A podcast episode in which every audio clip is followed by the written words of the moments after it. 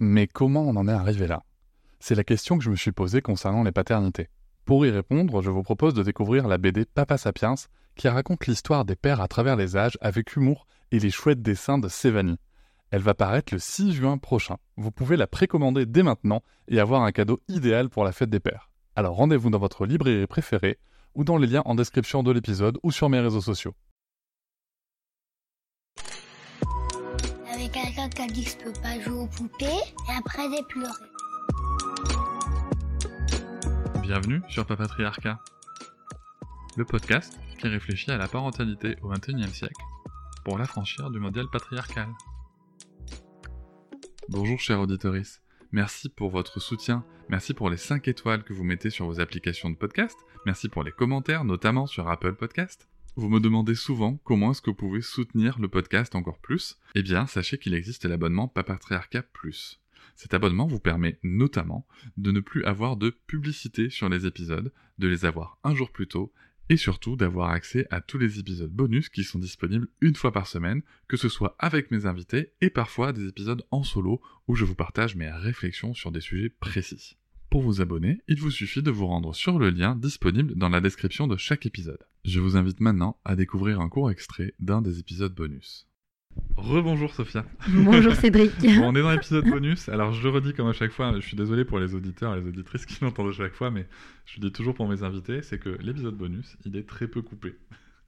tu vois, c'est une volonté pour aussi que les, euh, le public de ces épisodes puisse euh, à voir un petit peu, tu vois, voilà, comment ça se passe quand c'est pas coupé, avec les erreurs, avec les machins, avec les rires, avec, les, avec la chienne qui pleure peut-être un peu plus fort, quoi qu'elle a arrêté.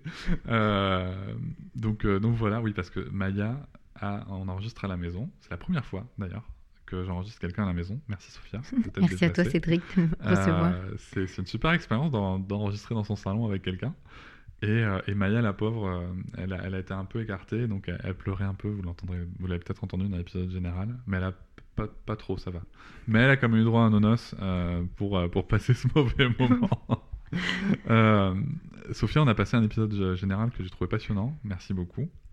Euh, j'ai vraiment appris des trucs. Ça m'a vraiment offert aussi des pistes de réflexion pour moi en tant que père, en tant qu'homme. Sur cet épisode bonus, tu, me, tu me disais en off, là, quand tu es arrivé, hein, tu racontais un peu tes déboires d'entrepreneuse sur le sujet de, de Tente Rouge. Euh, et, pour le coup, tu me parlais aussi un petit peu de ton parcours atypique.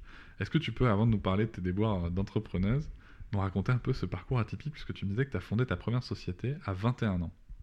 Oui, alors euh, donc j'ai un parcours très atypique. Donc euh, je suis sortie euh, diplômée d'un bac littéraire, donc option lourde théâtre. J'adorais la littérature, le théâtre que j'adore toujours, hein, que j'affectionne beaucoup.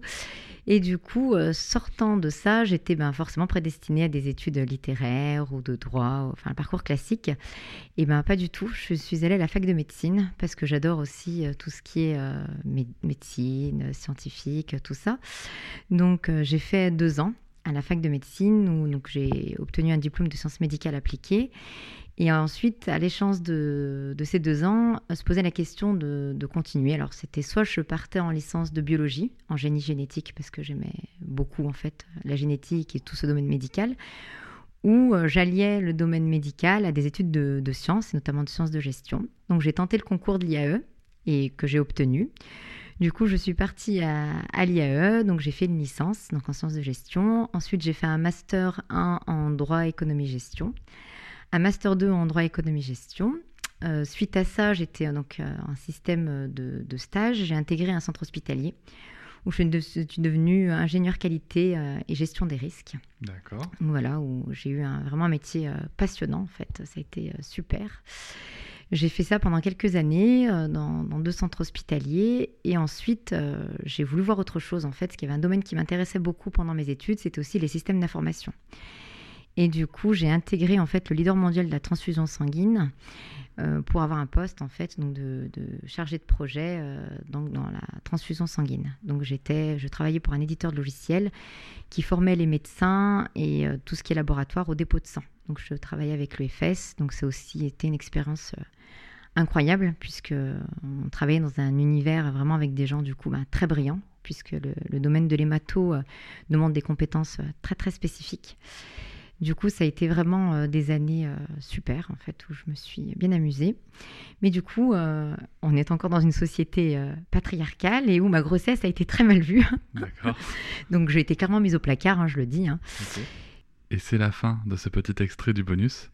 Je vous invite bien sûr à vous abonner à Papatriarca Plus dans le lien en description de chaque épisode du podcast. Mais vous pouvez aussi, si vous le souhaitez pour soutenir, mettre 5 étoiles au podcast, me rejoindre sur les réseaux sociaux Instagram, Facebook, et aussi ne pas hésiter à commenter et à partager l'épisode, le podcast et bien entendu les contenus sur les réseaux. Merci beaucoup, à bientôt. Je vous remercie de m'avoir écouté. Je vous invite à vous abonner et nous pouvons aussi nous retrouver sur Facebook, Instagram et sur le blog papatriarca.fr.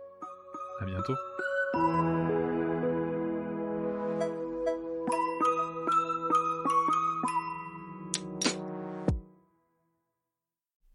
Hop, c'est encore moins. Si tu veux soutenir le podcast, tu peux aussi t'abonner à Papatriarca Plus et découvrir chaque semaine un épisode bonus en plus des 60 déjà disponibles.